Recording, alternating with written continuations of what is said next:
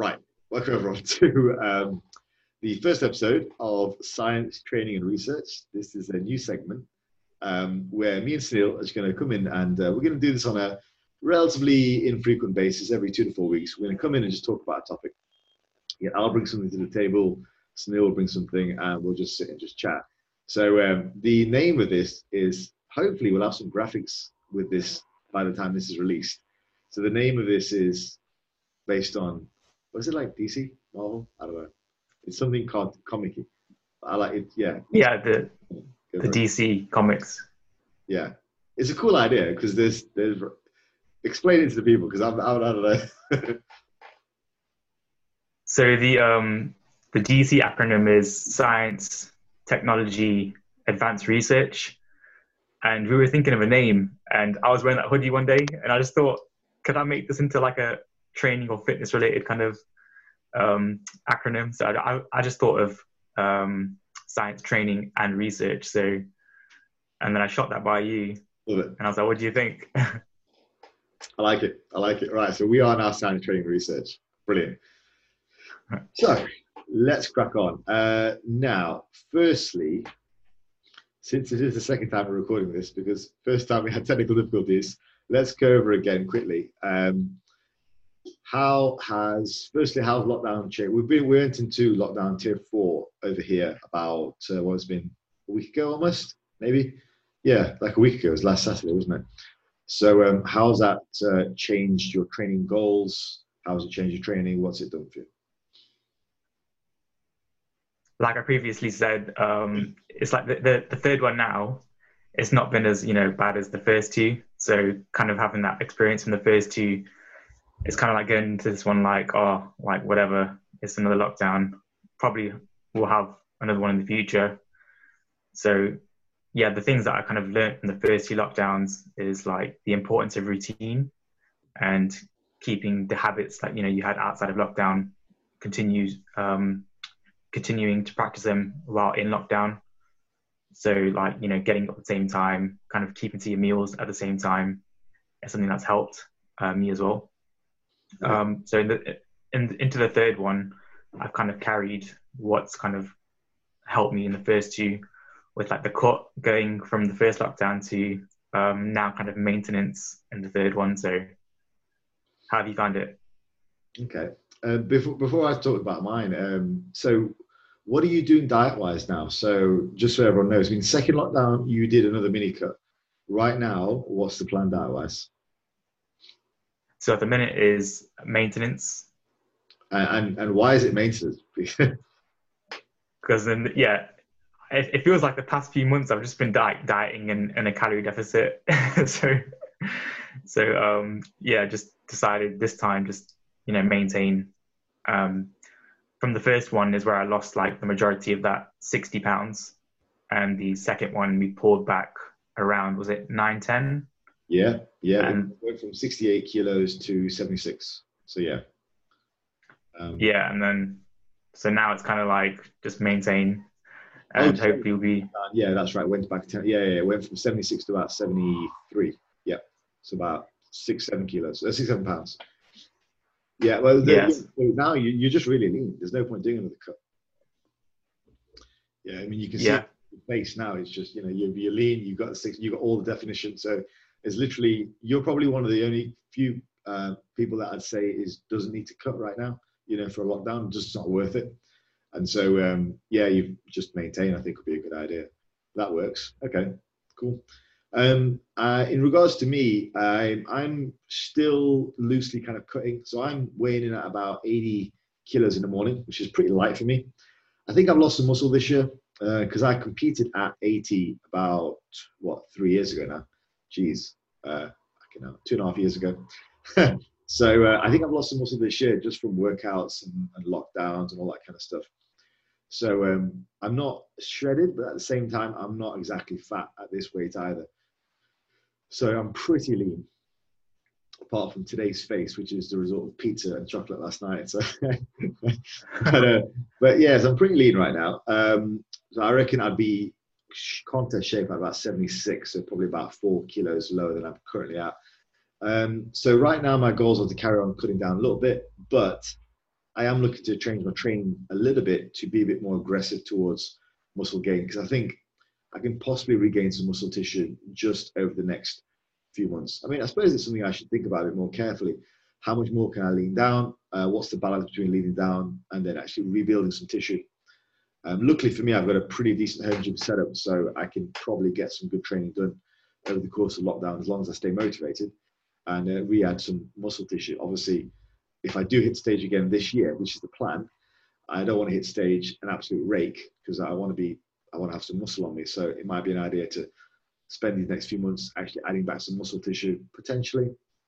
And I should be able to do that relatively lean because it's all regaining muscle tissue rather than actually, uh, you know, putting on new muscle tissue. So yeah, that's kind of roughly where I'm at. It's, it's if it sounds a bit confused, because it probably is. My my road from '96, which was January uh, 2020, to now 80 kilos was like basically all year, essentially for most of the year, just training and, and dieting. So it took a long time to get it off, you know, loads lockdown because, um, well, the nature of lockdown, you know, it's a lot less activity, all that kind of stuff. I mean, most people, I suppose I shouldn't be too unhappy. I mean, most people do gain weight and stuff during lockdown. And I've, I've always said to all my clients, you know, just be kind to yourself. But it's one of those things, I don't know if you're the same, but you, you, you say, you can say, be kind to yourself to your clients, but you kind of hold yourself a little bit different. You're more critical of yourself. Are you like that? No, definitely, yeah. Like the the structure and routine, like what I've learned is like from like a cutting phase is something that I've carried over into like maintenance, and it will be carried over into like a massing phase. Yeah, for sure. So I I love the kind of discipline that you kind of create in like a um, cutting phase. So yeah, I, I was on the point of like you know where you touched on like saying like the face yeah. um, earlier I think that was something that I wanted to kind of run by you um, later on. Uh, but that was that's something interesting because from your stories and stuff, it's uh, it's very different um, in in a good way. Like oh, that's what I was. Oh, yours or mine? No, yours, yours. Yeah. Okay, cool. Yeah, yeah. yeah. A few people have mentioned that actually. Um, so I guess it must be getting to the point where it's noticeable now because I've had a few comments about those. So yeah, okay, cool. Um, yeah, I've, I've written it down to talk about later. I also wrote something else down, the how to tell if people are training hard. So, but for now, we'll start on the main topic of the day, which is um, I was going to start talking about my my recent fasting adventures, which um, will either sound interesting or horrific, depending on who's listening. so I'm gonna I'm gonna talk about what I've been doing. Um, so basically, I about a month ago now, on the 6th of December, I decided I would start a longer fast, and I hadn't done any fasting for a while up to that point. I mean, I, have got a history of fasting. I've been doing it in some formats for about 10 years. And, but this year, I've not, well, last year I hadn't done a great deal. Um, I've been mostly dieting with other ways, like I've been doing another type of diet, which I'm actually going to talk about later as well. I'll write that down. Um, so anyway, I started a fast and I knew it was going to be a longer one. I wasn't really sure how long. I thought I'd, I'd at least do three days because that is how long I, my previous one was from about mid July um, 2019. So I thought I'd at least do three days. It got to three days and I actually felt fine. Um, and if anyone's done any long term fasting before, they'll realize that you don't really get hungrier. You, your hunger tends to level off and it just you becomes quite um, quite level after a while. And then going into Thursday, I think probably Thursday when I started to hear see and experience most of the hunger pangs. But it was kind of just like more of a niggling voice in the back of my head saying, "You should probably eat something now." And that was that was probably because it was the anticipation of food, you know. Whereas Monday, I, I had no expectation of food at all. I just knew that I was going to be it's going to last for a while. Um, also, I was pretty well fed going into the fast as well, so I actually felt better fasting. You know, like I don't know if you get this, but I I do. Like if I've been eating just too much crap for a while, like hence my pizza face today. Um, that I just I feel better just not eating for a while. Do you get that, or am I, or is that just me and my body type? I know you're you're lean now. I can't like um, give my experience on that because my diet's been like really robotic. So I've been eat. Actually, I've got something probably interesting to share. Um, it was on. The, it was, it's going to be on the topic of like you know when I asked you about your skin health and um, le- leaning out on the face. But um, like, yeah, because I've recently just been eating the same same thing over and over again. So like you know how I share my stories, like the potatoes, the carrots, bell peppers, and lean steak mince. Um, recently, I was finishing off the uh, Vita Fiber that I had Yeah. in the house. Yeah. So then I in, I introduced that back in uh, one day, and then I woke up with like a spot, and then Okay. it was weird. It was weird because I was wondering, you know, was it that or was it because of like stress outside? But I can't really I can't really say uh, I can't really pinpoint that. But it could have been that. um, It could have been. I mean, it was interesting. It's quite a lot Yeah. sugar, you know. Like I think it's. I think it's. We had that conversation, didn't we? I think it's deceptively a high amount of sugar in those things. It's not just like fiber. Yeah, yeah. Okay. Um. So yeah, like I've I've not experienced that with fasting, but recently, um, so I can't really say like on, on my end, but um, I've, I, I tried like pushing my eating window further back um, recently, just from like you know hearing your experience. Um, and what I found like works well with that is like caffeine um, and just hydration in general. But the caffeine d- does help me push my eating window back. I think there's. But on the Sorry, Cara. No, no, but like from the from the diet and the food point, so like with, with solid foods, I've not really experienced uh, that. Yeah, I think there's definitely a lot to be said for the being just being robotic, because I think what you've said there is almost two extremes. You've got one, the robotic, sort of almost like a bodybuilding style of eating, which is really good. Like I think that's great for regularity. It's great for consistency. And then you've got the other side of things, which is the fasting, if it fits your macros, caffeine uh, fueled. It's almost like you you see it sometimes in these influencers' faces on Instagram. They're just like caffeine fueled, you know, like mornings, just like frantically doing stuff, you know. And that it just doesn't look healthy. Um, but that's apparently uh, a lifestyle choice these days. Um, I don't think it's great. So um, yeah, I, I, I like your way of doing things. I like the robotic, well planned out meals, so your body knows what's coming. Um, I mean, it's the stuff you're putting inside you. That's what fuels you, fuels your energy. And a lot of times, it kind of affects your mindset as well. I find, I find I'm I'm probably in a shittier mood if I've had too much crap um, to eat and I don't sleep as well and all that kind of stuff. And yeah, partly that's age, the way that my body handles the food. But then you probably can get away with it if you're younger, but you probably shouldn't get away with it if that makes sense.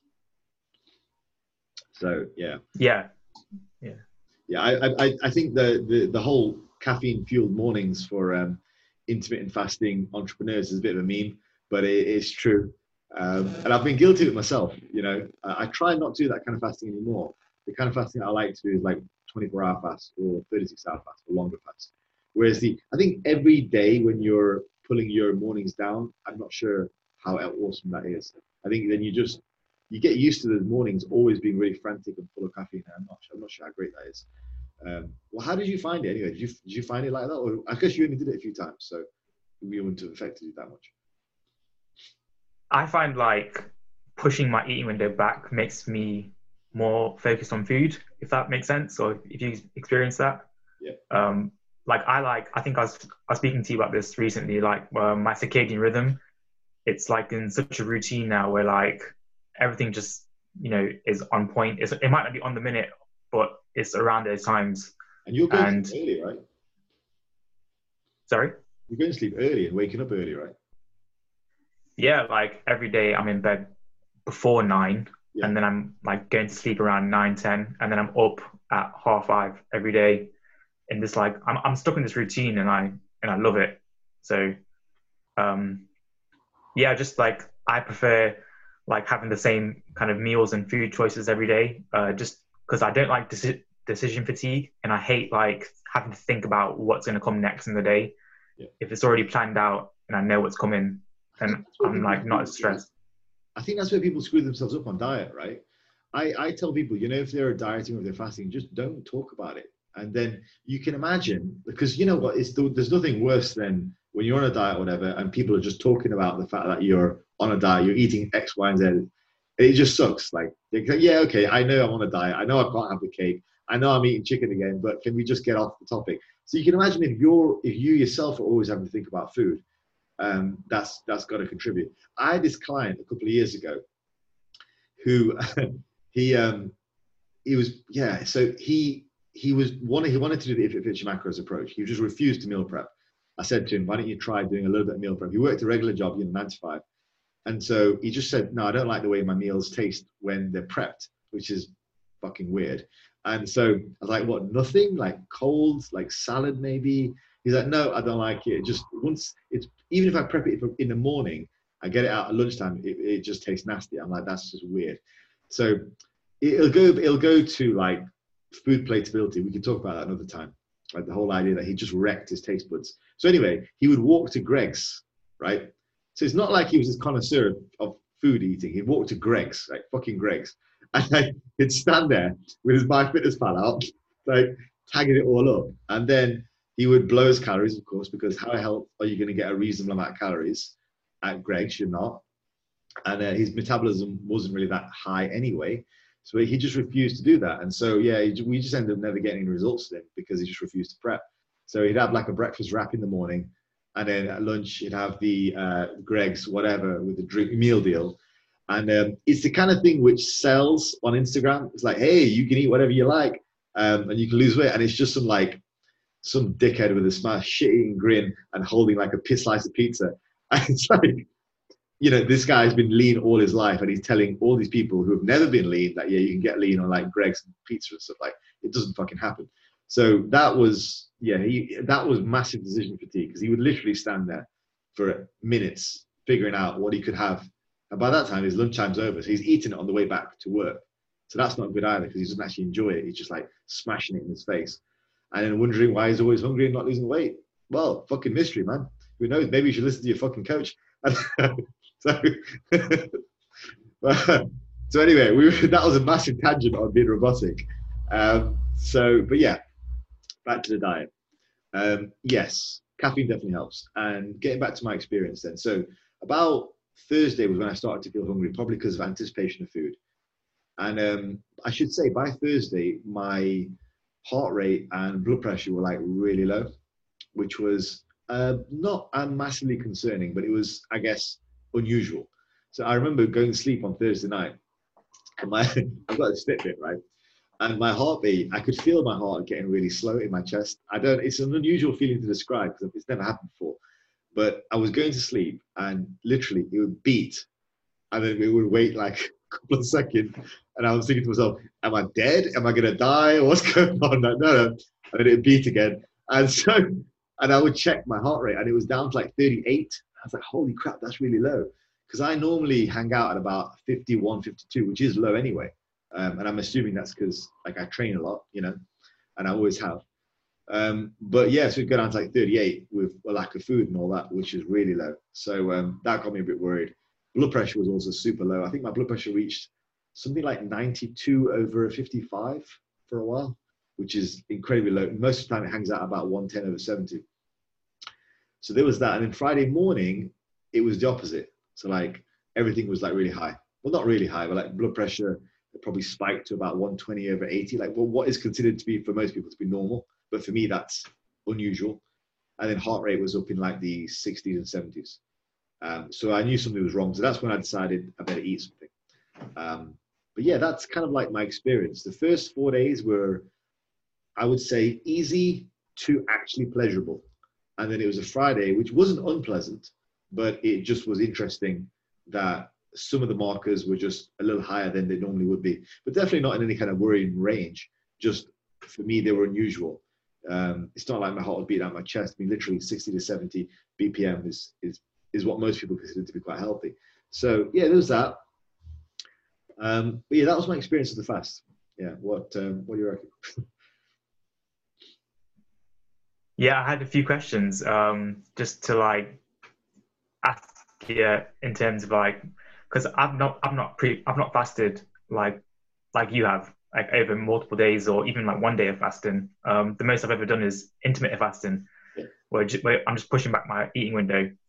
Um, so like the thought of like the word fasting for more, multiple days might scare some people because you know they probably have no experience with um, like fasting protocols they probably don't know, you know, what what is involved. Like they're probably thinking, are you not doing nothing? Like, are you not obviously obviously not eating anything, but are there things that um, they're probably they're probably interested in? Like, what are the things that you are doing that are helping with the fast? Uh, so I was just going.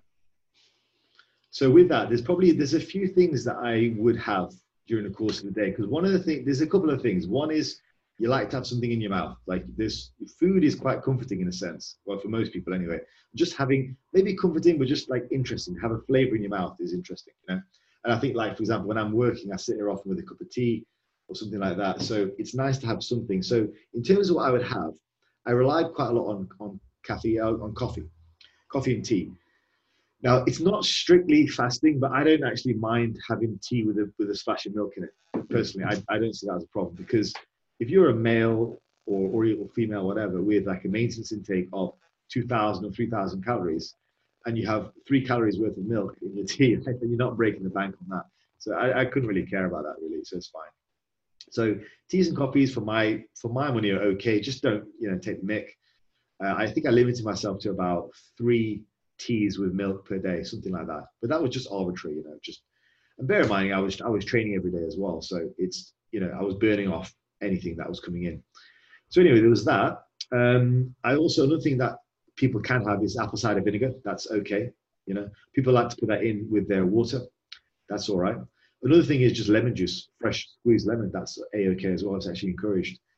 Um, and then of course you've got a range of like calorie-free teas and coffees. So like I've got this caffeine from Beanies Coffee, is all flavored caffeine. I was relying quite heavily on that. I was having loads of those. And it's again, it's something like two calories, but they taste really nice. In fact, it's it's super awesome because my tea drawer at home, right? And you've got all my Beanies cafes in. And if I open it, I just get this waft of like chocolate and toffee. It's amazing. So that's like my favorite part of the day is just opening this, this drawer and getting this waft of amazing smells. So that is good. And then also, I guess the other thing to note is from a health standpoint, it's probably wise to supplement with sodium and or potassium, depending on what your body prefers or, well, kind of what, depending on what your body needs. Like for me, the way my body works, I quite like to have a balance of sodium and potassium uh, and also magnesium. Magnesium is a separate one, but some people they can get away with just doing sodium. It really depends on the person. Um, but for me, I like dipping in some low salt. That always makes me feel better. Um, and that stomach digestion is great. Hydration is great. So what I do is I, this from Myprotein, which is a gallon jug, which I picked up for like I don't know eight pounds, something like that and it's solid, like rock solid. I fill it up at the start of the day with um, everything that I'm going to have. So like it'll be a gallon of, of water with maybe a little bit of dilute juice, a little bit of dilute juice, uh, all my sodium, all my potassium, all my magnesium. And so it, t- it tastes okay with the dilute juice. I have get some like strong lemon and lime, maybe some lemon juice as well. Uh, what you know, whatever, just so it's a nice mix. And I essentially just chug that for the course of the day. Maybe is going off for something I said. but um, yeah, so um, I basically use that and I chug that for the rest of the day. So there are a few things you can have. Um, and that's about it. I think if you're really struggling with the fast, like getting headaches, make sure you, you are getting your sodium and potassium in. Another thing that you can do if you're really struggling with the fast is have a um, like a bouillon or ox, oxo cube kind of thing in hot water because it's minimal calories, it's mostly just salt and that can get rid really headache as well. But I fortunately never got a headache once because I just made sure I was well equipped. So from the very first day, that's that's how I did it. And so if you, as long as you're having your sodium, potassium, magnesium, if you get headaches or just to preempt your headaches, I just preempt it. I never leave it to chance. I think one day I had just water and I had again about a gallon of water. By the end of the day, I had a headache because I was dehydrated because it's not enough just to have the water. You've got to actually have the electrolytes. Well, I do anyway. Some people can get away with it, but I think if you are getting headaches, then go with go with some of the electrolytes. Yeah, so that's kind of what you can have, and then as I say, a limited amount of things which just have more of a comfort for your mouth. You know, it's a habitual thing. You want something hot, uh, like boiling liquid with some kind of flavor, and that's yeah, that, that generally works quite well. Some people have like green tea, you know, like Chinese green tea. And my, my brother does a bit of fasting, and he would have um, he would have just a mug filled up with um, Chinese tea leaves, and every now and again he would just refill it from the kettle. So he does that. He doesn't fast as much as, as much as I do, but he, he quite likes it. Yeah. Yeah, I think that was actually really valuable because I think there's so many different ways of fasting that people might not think. So they might just think, oh, to fast, I just have to do nothing and just see how I get on. And then I think that insight and those, like, listening to those protocols kind of helps um, kind of give someone like a, the, understanding of you know what what things they can do to help with um, with fasting.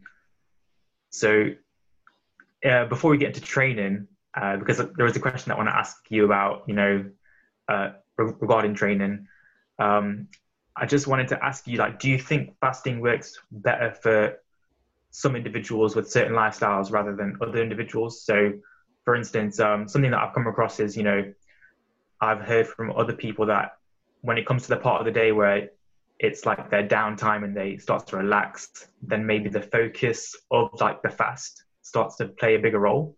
Whereas before in the day where they're busier and more productive, uh, they're not really thinking about it and they can get through that part of the day um, better. That's the hardest part of the fast, definitely. It's the um, the evenings and the weekends for most people. But then if you think about it, it's the same with food and, and habits. Where do people most struggle with diet in general? It's the weekends and the week and the evenings. People can blow. I think I, I said I said this a while ago on a podcast, but like it's a meme, but it's quite true for people. It's like people will tell you they're eating nothing all day and still gaining weight and logically, you know that there's something going on there. But typically, what they mean is they skip breakfast, they have um, a bar of chocolate and a bag of crisps at the office, which they forget about. Um, when they just during the course of the day, they have stuff from the snack bar, maybe something a light lunch like a soup. Again, they don't they think they're not eating very much, and then towards the end of the day, they arrive home, they're absolutely famished, they've dealt with the kids, dealt with whatever else, and they just gorge themselves before bed so they can actually replenish some of the calories which they just are building up in such a massive deficit. And the thing is, if you're doing that and you're unaware of it, it's not fasting. You're just literally starving yourself for no reason. Um, so it's not a strategy in that case. It's just it's a disorder basically. So I think people can just eat, smash, especially if you get smaller um, guys and girls, smaller women. It's mostly smaller women because they tend to have smaller metabolisms. You can outdo a, a whole day of very minimal eating just in the evening and then some by just having some cakes, chocolates, all that kind of stuff, sugar with your tea. Before you know it, you just smash a thousand calories and then that's it. All of a sudden, your day of eating nothing turned into, well, I've not lost any weight. Right? And that happens over and over. And then over time, people actually get better at eating those larger meals at night and they get more creative and their stomach expands and they expect it more. So they need that to go to sleep. So then it starts affecting their sleep. It's a big, it's a big lifestyle thing. And then you, you get into these situations where people will come to you saying, I'm eating nothing. And, you know, they're gaining weight. Um, and that's how it happens in my experience. But yeah, to go back to the fasting example, that is when most people have difficulty with, with food anyway. And it's definitely where you struggle the most with fasting. So this is why I recommend if people are going to fast, talk about timing a little bit. If they want to do a longer fast, I would start with a 24 hour and just start from dinner to dinner. So at least you get dinner every night. So let's say your dinner's at, I don't know, um, seven o'clock. It's a pretty regular time for most people, you know. Eat at seven and then just don't have a nighttime snack because you should still be well fed, you know, going into you. and then skip that and then fast all the next day. Just stay busy. Like I typically start fast Sunday night and then Monday I'm super busy and then I break the fast 7 p.m. carry on eating as normal. That's 24 hours. You've just done it. I, I say to most people, you know, if they want to try it, don't try and get it perfect from the start. Just start a fast at a convenient time and then see how far you get. And uh, that's a nice mentality because I've done that with a few people recently because I've been curious, you know, with my uh, experimentations. And I say, just start it at a convenient time. Monday's usually quite busy. And um, see how far you get. And they go, okay. And then they message me and go, hey, Faz, I made it 18 hours. I made it 20 hours. I made it 24 hours. And then they feel really good about themselves. And then it has other benefits, which then, you know, compound and uh, it, it's quite a powerful tool for some people, especially the kind of people I work with. So um, yeah, I think um, there's a lot to be said for that with regards to to evenings being harder times, and that's kind of how I would get around it. Is make sure you you do a sensible 24 hours. Um, the harder version would just be eat not at all, say Monday, which actually turns it into a 36 hour fast. But then you're going a complete day without eating any solid food. I find that is psychologically quite hard. And that's really where people struggle. People won't struggle physically necessarily, they'll struggle psychologically. If, like Monday, you can eat nothing, that's where people will struggle. So, okay, it's Sunday night. When are you eating next? Tuesday morning. That's that's tough. Yeah. Yeah, I think on the point of what you said about the 24 hour fast, uh, from what I experienced, you know, just trying it, it's a lot easier than you think.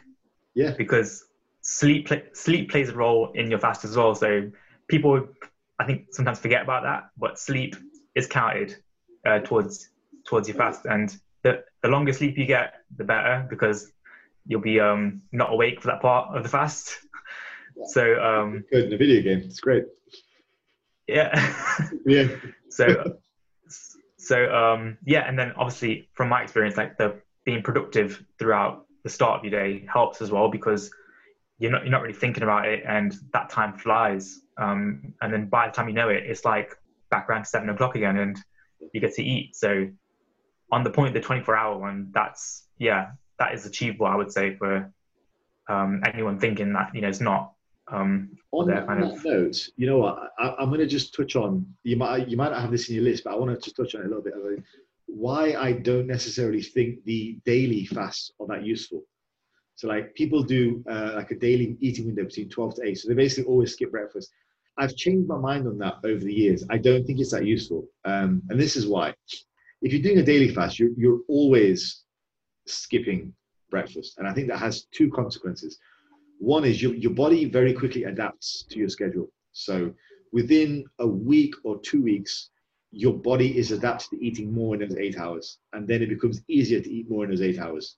And because you're doing it every single day, so you're expecting bigger meals. And then all of a sudden, right at the beginning of the that of the you know the fast, the fasting period, when those three meals that you were having between 12 and 8 were like really filling, and they're like, wow, this is amazing, huge meals, it's great. All of a sudden, they're they're not filling anymore. They're just normal because your body adapts to them.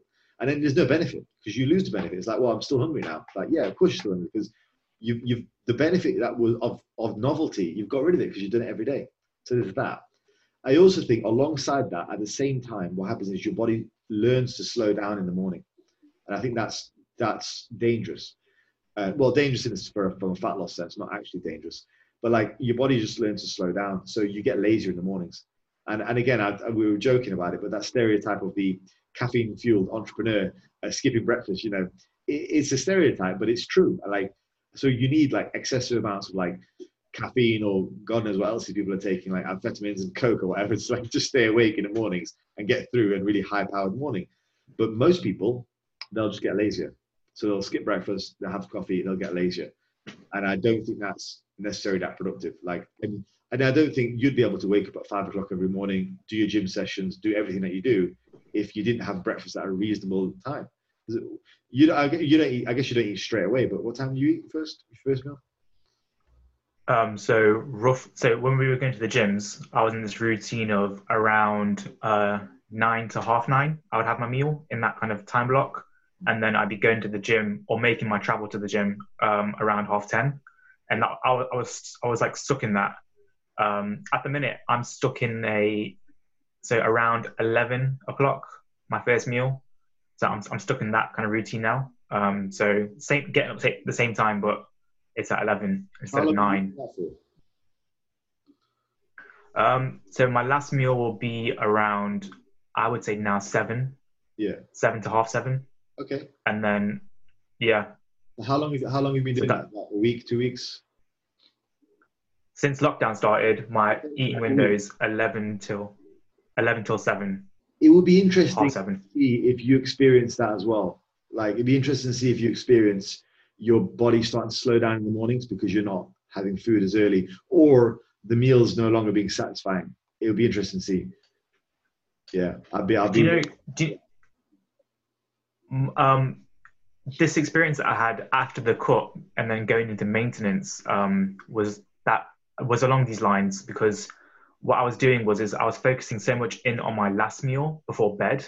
Yeah. That um, it was kind of affecting my my eating so what I mean by that is, is like the focus was so high on food, and that was re- that was part uh, a part that the play was because I was focusing in on my last meal and making sure that I wasn't hungry before bed. Yeah. So what I was doing was I was I was pushing my window back um, to later in the day to make sure that wasn't happening. But then that was playing a role in my problem. So I should have been eating earlier. So I love that. I can definitely attest to that. Yeah that was one. That's one of the first things that changed actually with lifestyle clients is I get them to eat a better breakfast. And it is yeah, definitely. But it, it works every time. You get someone to eat a better breakfast, and then that meme that I said of the people of people who are just like rushing through the whole day, not eating anything, surviving on coffee and donuts, and then gorging at night, you kind of start to placate that a little bit. I have a number of clients right now who I've done that with, and it works tremendously well. And it's get some breakfast in you, a reasonable breakfast, something which is not going to spike your appetite, and then carry on the rest of the day. Um, but anyway, we, we were talking about, um, yeah, I was talking about why I don't like the shorter daily fast. So, yeah, it's two things. One is like you get used to it. And then two, those meals, you, and those meals no longer become satiating. And then also you tend to have a very lazy, more start of the day. This is what I found over time. Not you won't see it now, but over time. And so, what I think is a better approach is to stick in a 24 hour fast whenever. That's that's where I think it's the best thing to do. So, like now, at the moment, I'm on a relatively strict 24 hour fast, but I've noticed I've started to get some pushback on my body. So, I'm going to probably try and put it back a little bit this week and um, probably have some days where I'm not just fasting, you know, on such a rigid schedule. I think then you get used to it. So, after my um, five day fast, the week after I started doing ADF, so that was uh, alternate day fasting, and it was no eating Monday, Wednesday, Friday, like all, so 36 hour fast. And I did that going into the next week after as well. So that was week starting, da, da, da, let's give you the dates. So five day fast was week starting 7th, then alternate day fasting 14th, week starting 14th, and then week starting 21st. I found by Christmas, I got to the point where those days where I was eating, I was just famished. So I would go to bed um, hungry, um, and then once I'd, because I'd been fasting for like 36 hours, and then wake up and I was absolutely starving. So then this week I switched to a 24 hour schedule where I start, where I actually had a meal at the end of that. So I would do 24 hours, like nine o'clock to nine o'clock. And just having one or two meals from nine to say 11 o'clock meant that I was waking up in the morning not absolutely starving again and it really helped to just balance things out. So whether it's a case of, I think ultimately the best thing to do is probably keep your body off kilt, you know. So like just and I think that's why an, an ad hoc, whenever you like, probably at, maybe two days of fasting at most is probably the best for most people. Uh, one day for maintenance is probably quite good, but that's why I like it. So the daily fasting, I think you get used to it too quickly, and then it loses the benefit. If you stick in a 24 hour fast as and when, it could be Monday, Thursday one week, next week could be Tuesday, Saturday, literally as and when. It's harder to do because you've got to think about it more. But ultimately, I think that keeps you off balance better. And I think then you get the, you actually carry on getting the benefits. Because I, I would, I'm not sure, but I would strongly suspect that over time, you'll probably lose the benefit of your current eating schedule that you've been at for a week. Over, I, I, maybe uh, over, it might take a month, but I think over time you will it'll be a subtle thing as well. Yeah, that was a that was interesting to hear because like after experiencing like my you know circadian rhythm like being so on point, like this routine that I've got into, like I, I can now personally understand um, the importance of it and, and being in this routine because I feel amazing like on this routine. Nice. Like I want to be in bed by a certain time and I, I and then like when it's time to get up, I'm up. It's it's like this I can't I can't explain the feeling, but it's like I love the routine that I'm in. So and to be out of this kind of scares me, like to yeah. to, to be off this routine. Yeah, because you feel so good. Yeah. Uh, how, how how much of a role do you think your vegetable intake plays? And because you're eating like 2.1 kilos of veg a day, right? Yeah. So we discussed this. So how, um, just for the audience, how many a day is that? Like you know, five a day is 400 grams. What what is that? calculated? Uh, so just to talk you through my my uh, diet or protocol, um, and I I love eating this as well. So this is these are foods that I enjoy. Um, so so just to give you an idea of when I was training in the gym just recently, um, it would be 500 grams of potatoes for pre-workout, uh, 700 grams of potatoes post-workout, and then my third meal is a bit weird because I like to have a bigger meal before bed. So like my third meal is like a, like a buffer meal to get me to my uh, my, my before bed meal. Um, it would be carrots and bell peppers. Nice. Um, so it'd be like hundred grams of each, and then I, I, was I was changing up slightly. So like I'd have probably two hundred to three hundred grams of potatoes, just recently with, with the increase in calories. So I I throw in more potatoes with the increase in calories. So that's what uh, 1.5, and then towards the my last meal, it's mostly fruit intake. So instead of the potatoes, I'm throwing in fruit. Um, so with like berries, so strawberries, blueberries, and raspberries, and then that would be around. I think it was around 400 to 500 in that sitting. That's a lot. So yeah, I, I, I really enjoy my fruit and veg, like because because of the sources. Like um, something that I get to do with my clients as well is I get them like a Google document sheet and just list off their choices for the macros, and I try to get them to identify like you know what sources they enjoy the most. So it's there in front of them and they can see it, and then that helps with that decision fatigue. So for me, like myself, that's something that I've done for myself. So potatoes is something that I love. Um, the berries is another one. Like those are my main sources of fiber, and then I throw in the carrots, bell peppers, and the spinach here and there as well, just throughout the meals. But yeah, like the, the fruit and veg intake is really high for me, and it's it's not been a problem. Yeah. Um, if anything, it's it's been helping me the most. Um, this is the best I've ever felt as well on, on this. So it's something that I've taken note of. How much fiber is that at the moment? Do you know? Have you worked it out? Uh, because now I'm in maintenance, it's changed again. So like I've, I've had to come back down with. So all I'm doing is just adding in the sauces here and there. Um, so I'm adding in more potatoes for the increase in calories, taking out those sauces for the, for the decrease. At the highest, I've got a funny story as well. It's a tangent. On my second refeed day in the mini cut, it was hard. It was a crazy experience, but I'll go into it after this if you want. But yeah. I I think there's yeah I, think the highest it was was that 2.4 2.5 kg of fruit and veg. Do you, first, and that, do you know how much fiber um, per day that is in total? And I could look it up, but it's yeah. Like um, probably because they say like around 30, isn't it? Like a healthy and or you should be. Yeah. But I think it's it might be double that or something. Yeah. But I'm not I'm not tracking the fiber. Just yeah. You get enough. Yeah. So what was the uh, what happened on your refeed? So uh, I don't know if this is because I'm a bit like crazy, but I had the first refeed day, and that was if you look if you look at my videos on YouTube, it's it was just primarily rice. Yep. So I was just using rice on my first day, and at the end of the day, I was on 3,500 calories, and I got to my last meal, which was like the, the Rice Krispies. And I was like, you know what? Like, I could still eat more. Um, so I threw in like 300 grams of raspberries, I think, with that meal. Nice. And then from from that day, I was like, you know what?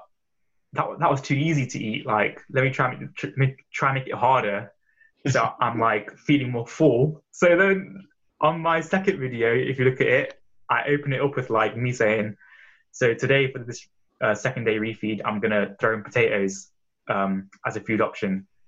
And I think on this day, yeah, same amount of calories, 3,500, but it was less rice and more potatoes were thrown in. And that was a really bad decision because I thought it was going well. Right. Until like the last meal, the last meal put me in a coma. Um, and it, it happened with like the last few bites of the meal as well. So it was, it was really weird. Like I didn't feel it coming on or anything. And then like as soon as like the last few spoonfuls went down, I was like, oh no, like this has gone this has gone bad. and that, that was it. Like it was really weird because I feel like, you know, I can push food, like food's not a problem for me. But then after that, um I know this is like a really uh, big side tangent, but after that, um, yeah, I've, I've realized like there is a limit you can push with fruit and veg to the point where uh, it can be a problem. So yeah, I think up to a certain point there is a like um, point of no return. Yeah. Yeah. See, maybe I don't need so much melatonin at night. Maybe I just need to have like two kilos worth of potatoes that will uh, help me sleep. All right. Awesome. Nice. Um, so yeah, let's get back to fasting. Um, so we talked about like timings and stuff, and um, yeah, do you have any more questions for that? Because we've got a few other things that we'll, we'll talk about as well. But let's wrap up fasting first.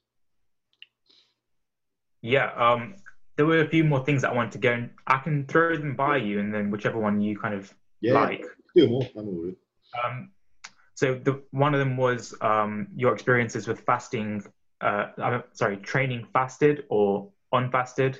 Okay. Um, also, the stigma around like you know diets that include fasting. So Yeah. I've got down here like I don't know if you've heard of Cole Robinson and the snake diet, Yeah, like diets like Yeah. that. Yeah, I'm. So I'm like they I I know a They- yeah. about like they get like uh, shit on basically. Um, but I was wondering, like, you know, we talked about like the more extreme methods that might be better for or might work better for certain populations. Yeah. Um, another one, yeah, I think those two. There was there was another one as well, like on should we push the principles of portion control more rather than like certain approaches?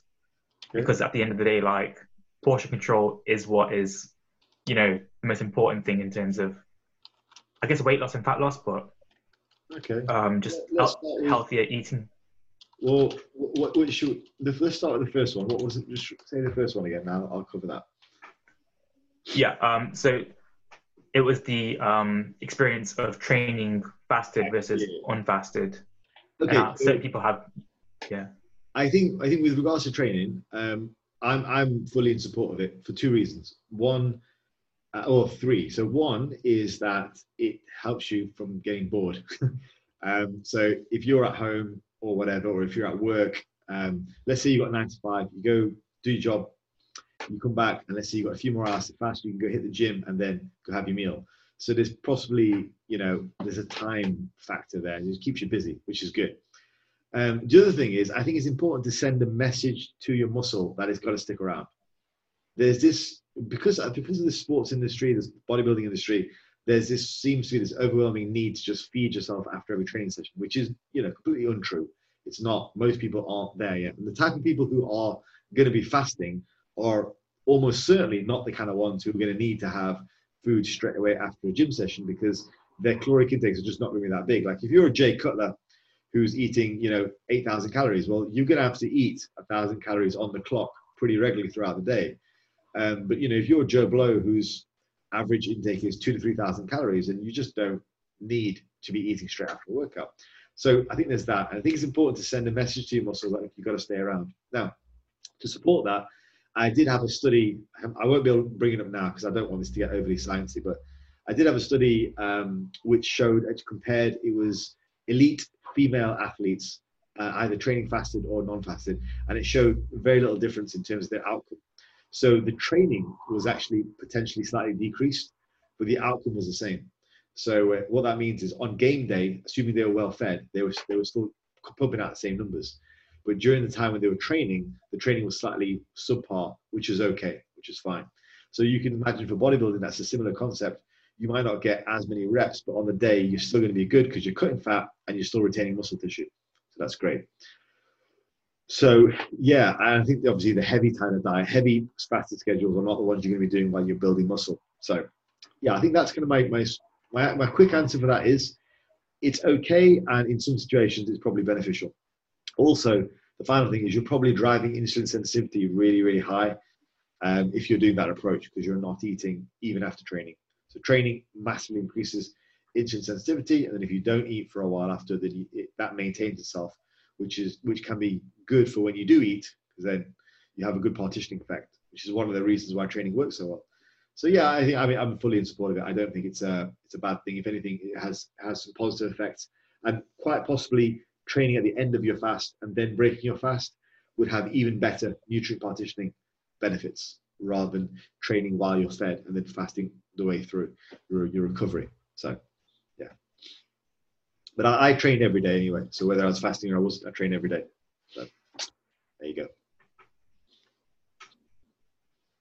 No, great. Yeah. Um, yeah, that was that was the first point. and then the second point was um, like the stigma around like the, like the fasting kind of diets and extreme diets, or they can be looked at as extreme diets. But I think, Um, yeah, I'll say first of all, I think this is a really good one, and I, I, I have been pushing back on this on Instagram for quite a while. Um, so there's there's an overwhelming focus on Instagram for people in the evidence-based community with very loud voices uh, and large audiences on this push against flexibility in dieting and this push for um, yeah flexibility, not dieting too hard, not using anything which is considered to be extreme, just sticking very much within this realm of eat what you like, reduce your calories by 500, add a little bit of cardio, and then you'll be shredded in no time. I suspect that a lot of that message comes from people who previously had eating disorders and who have been anorexic, have been bulimic, all that kind of stuff. And so they aim for moderation because they've come from a very, in very extreme place themselves. So going to another extreme, back to that extreme diet, what they consider to be extreme, because they perhaps see shades of extreme in fasting, in very low calorie diets, in relative to what they were doing before. So rather than going back to that, which for them would be like, oh, can't do that, that's, that's eating disorder territory, they push toward moderation. I think that's the wrong direction if you originally came from excess, right? And that's a lot of people I work with. I don't work with people who are in any danger of being anorexic, right? I work with people who, for a large portion of the time, may be coming to me up to 50 pounds overweight. The advice for them is not applicable necessarily than the advice for that a lot of these people are giving out. That might be a fairly controversial statement, but I think all I'm trying to do is push the balance. I don't I don't see balance on Instagram right now. And this is quite a serious point because I think it's important because it's it's screwed up my dieting before as well. I don't see this push for balance, this pseudo push for balance as balance. I actually see it as imbalance. So you have people who have come from extreme eating backgrounds who then push for moderation. I'm sorry, that's not what people who come from excess need. People from excess need to have a bit more. They don't need to push way in the other direction. They need to have a bit more discipline. That's what they need to be taught. They need to be taught how to eat. They need to be taught what the eating schedule is, what a good meal looks like. They need to be taught how to do this for long periods of time. They don't need to be told, eat whatever the fuck you like. Otherwise, you end up like my ex-client stood in front of Greggs wondering why you keep failing your diet and being miserable because of that. That's BS. And like a lot of these people in the diet industry who are former anorexics, former bulimics, I feel terrible for them. That's awful. All that kind of stuff. You had issues with dieting before, sure. I'm not saying you.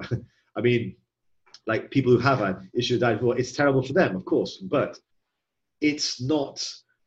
It's not to say that that is applies to everyone. And in case, let's just go ahead and look at the obesity statistics for the country.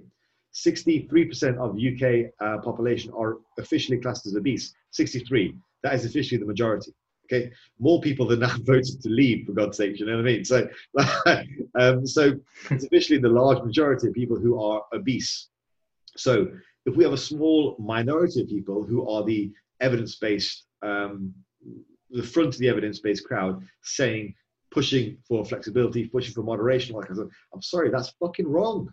It's wrong. There's one guy I know who's pushing the other way. There's a guy called Jackson Peos. Peos from um, he, he's connected somewhat to Revive Stronger. He's from America anyway. You'd quite like him. He's well into um, uh, I like. He's well into like um, superhero comics, like uh, the uh, Pokemon, not Pokemon. Ah, oh, you know the one with the hair. The, the Dragon Ball. Yes, Dragon Ball Z. Right, he's into that kind of stuff. Oh yeah. Um, if you're not, if you don't follow him. Follow him. He's awesome. But he's really good because he's been releasing a bunch of stuff on this idea of actually being on a strict diet and not having cheat meals, pushing back against refeeds, pushing back against cheat meals, being on strict adherence diet, doing cardio, all the kind of stuff that we traditionally view of in the evidence-based crowd as not necessary. But again, there's I, I think there's there's an inherent bias in the evidence crowd, and where people are massively anti-fasting, they're massively like anti very low calorie diets. Well, in the research, there's a lot of positives, and the research isn't complete anyway. Certainly not on fasting. We are starting to see some some good stuff coming out with fasting. But I think a lot of these people, they're very naturally very skinny people who are talking to other naturally very skinny people and telling them that moderation is better and that they should shy away from it from from extreme diets. That's fine for that population. But again, look at the numbers. The large majority of people who are involved in the fitness industry as consumers, not as content producers, but as consumers, the ones who we're actually talking to, are coming from overweight backgrounds large portion of my follower base are from overweight backgrounds, from 50 pounds, 60 pounds overweight. They don't need to be told, eat whatever the fuck you like. They need to be told how to actually pull things back into the point where they're getting stricter.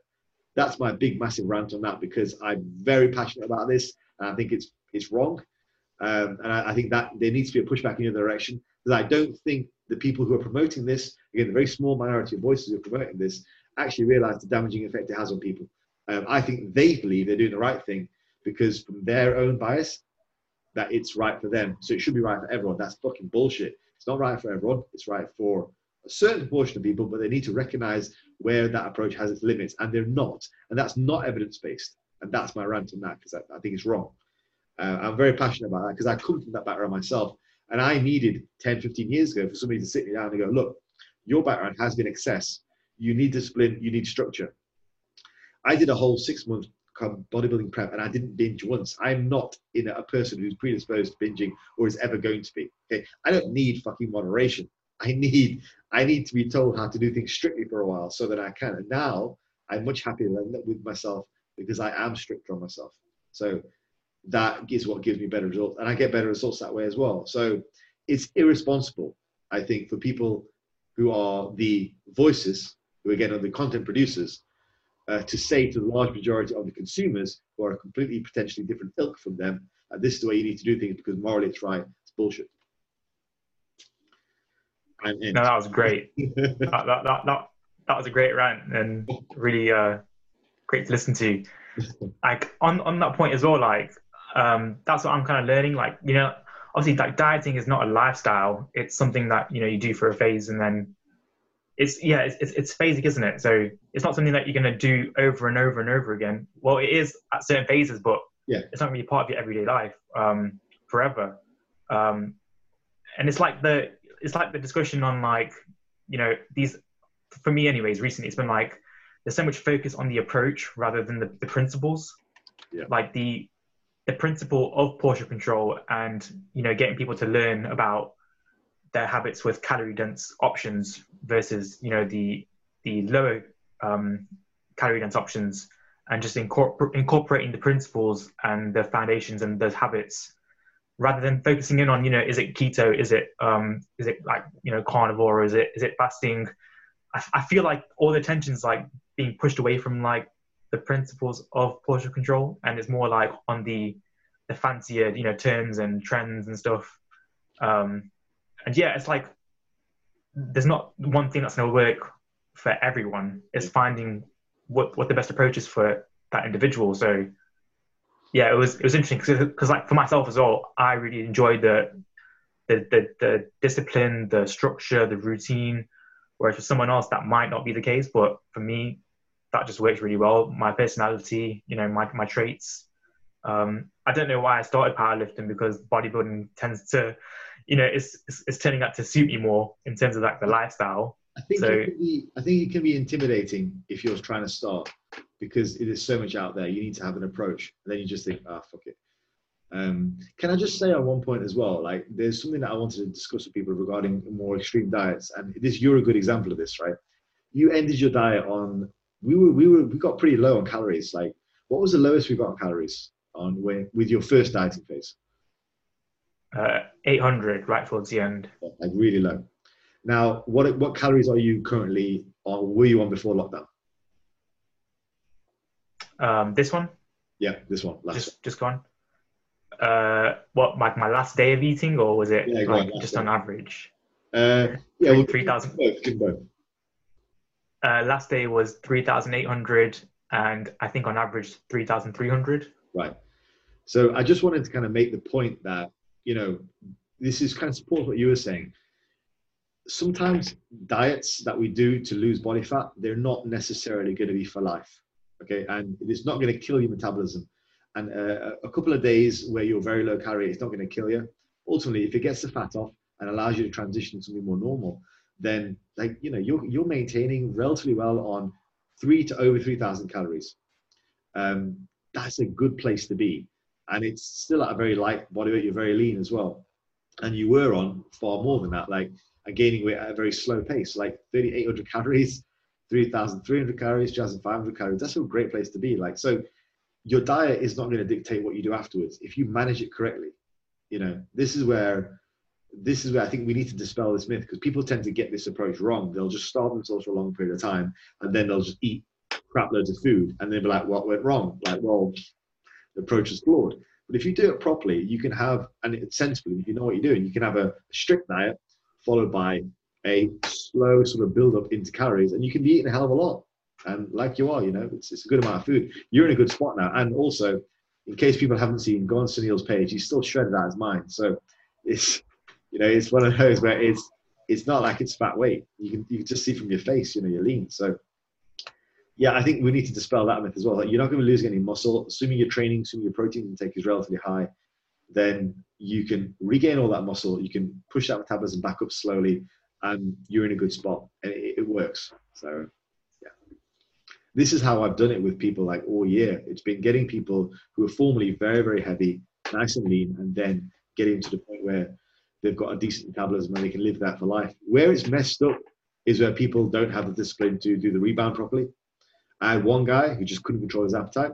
Not going to mention any names, but couldn't control his appetite whatsoever, and he just just didn't have the discipline to actually stick to a calorie number for a while.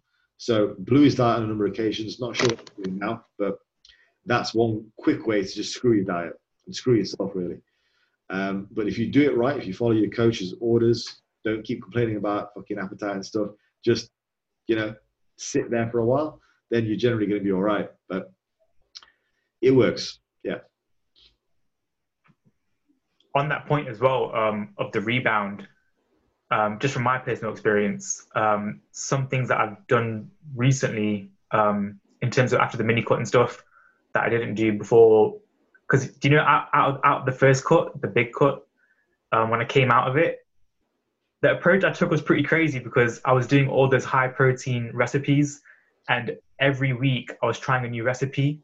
And that point on decision fatigue, I was not practicing the first time, so I don't know how I came out of that and in a successful way because I was making all these treats and pizzas and all of that and out that first time. Uh, and then that led to those issues of you know the food focus i think yeah, yeah. and then coming out of this mini cut i approached this very differently. Uh, i came out of it with the you know potatoes and fruit and uh, veg intake which was a lot easier. So i think making those choices towards certain food items um, like uh, on the point before about calorie dense options versus the low calorie dense options um, makes a huge difference. And just making that habit of allowing yourself to eat more for less, which is something else I try and preach.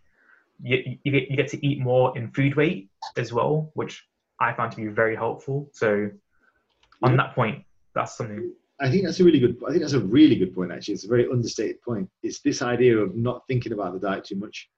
Um, one of the I don't know if if you've had the same experience as, as being a coach, but one of the areas where I think I'm going to experience trouble with a client, or they're going to feel trouble, is if they're overly interested in what the diet should be involved in. Like what the diet should be.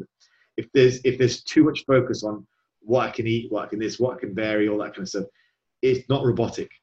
Then I start to get problems. Like I'll have clients who are coming out of a diet phase and literally every other day it's like, can we raise calories? Can I eat this? Can I do this? Can I do this? Like, holy shit, you need to chill out. Like this has been it's been 24 hours, you know?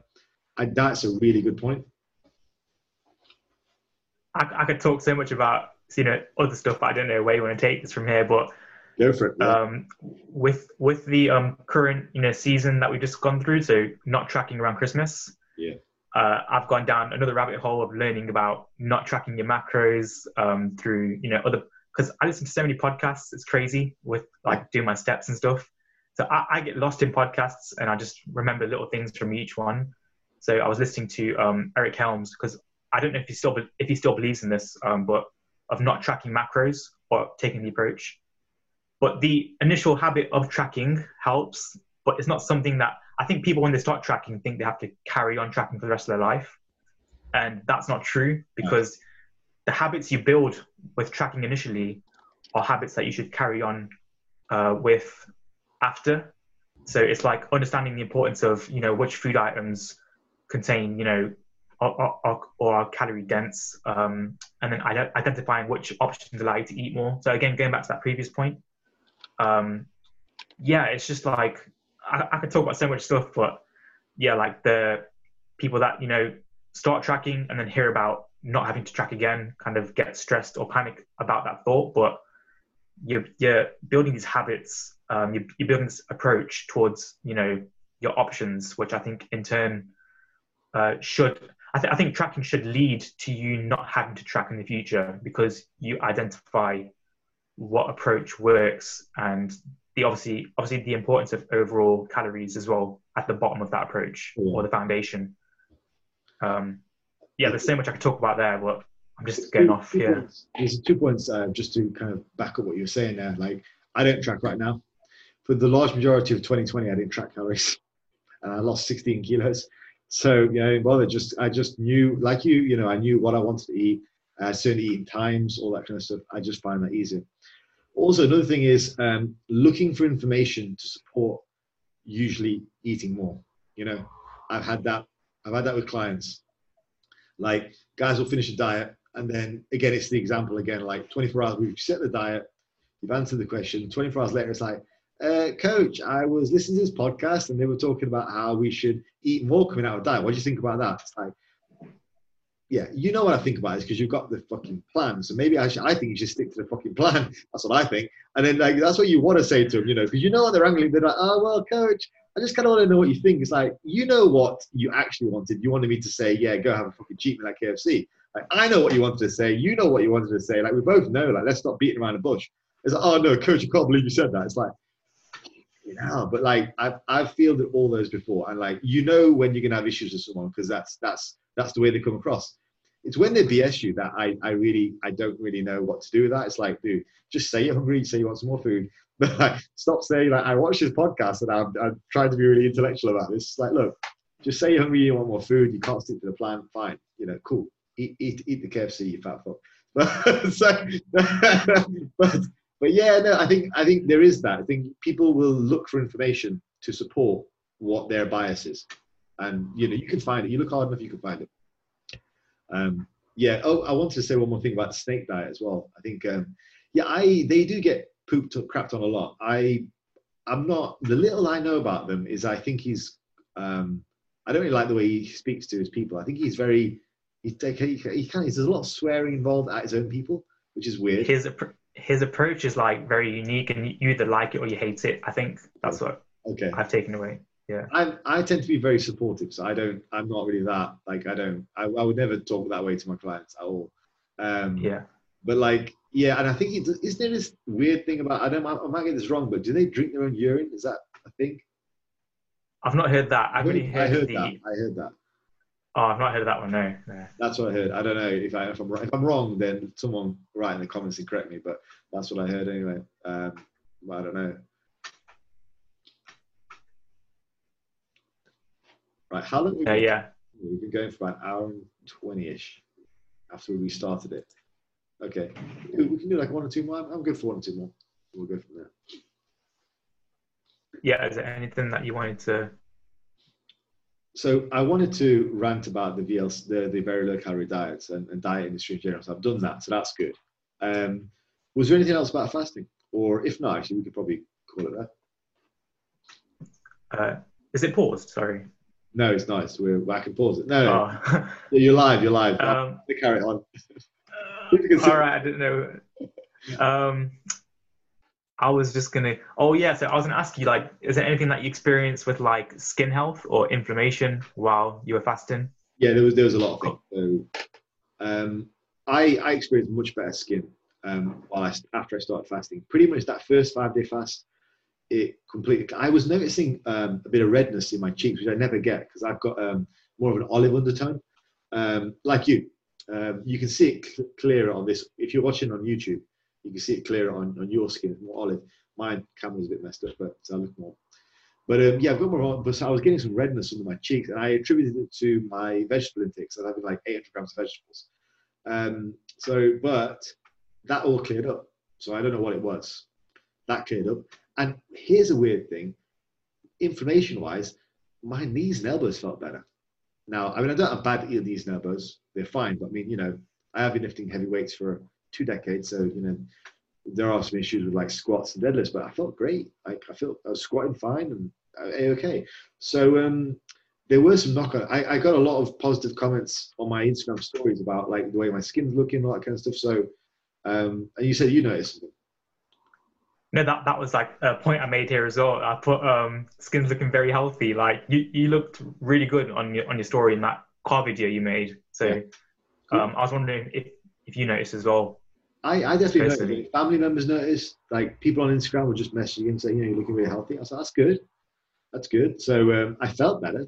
So I think, and I, it's one of the things which um, I've been experiencing with some of my clients as well, who've previously been a bit heavier, is that their skin is a, some of the first thing that tends to clear up. So uh, I think there's definitely something to it. Yeah, it's probably a, a, very effective way of just improving skin health.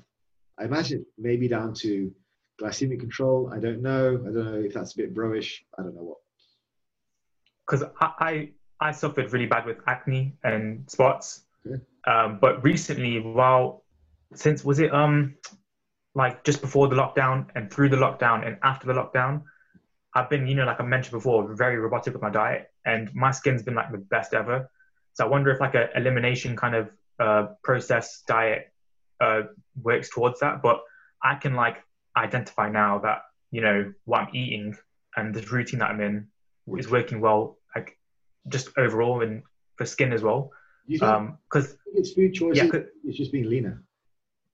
May, yeah, yeah, because I, I, can't I can't pin it down. So it's like I'm trying to figure out it's probably just overall health, isn't it? Yeah. I think so. I think so.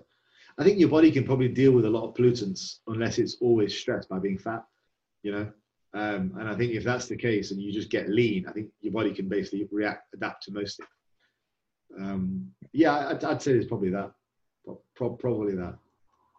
Yeah. Yeah, like the the Vitafiber experience is interesting because as soon as I ate that, it was like, mm. you know, that happened. So I was like thinking about it, and I was just, you know, just wondering, you know, was it the this new food that I, I introduced in that yeah. caused it, or was it something else? But I yeah, interesting that, though. I wonder if that reaction would have been worse when you were fatter. Because I remember asking you about this on one day um, in my in my refeed day, where I was like, I had this reaction on my face after my refeed window.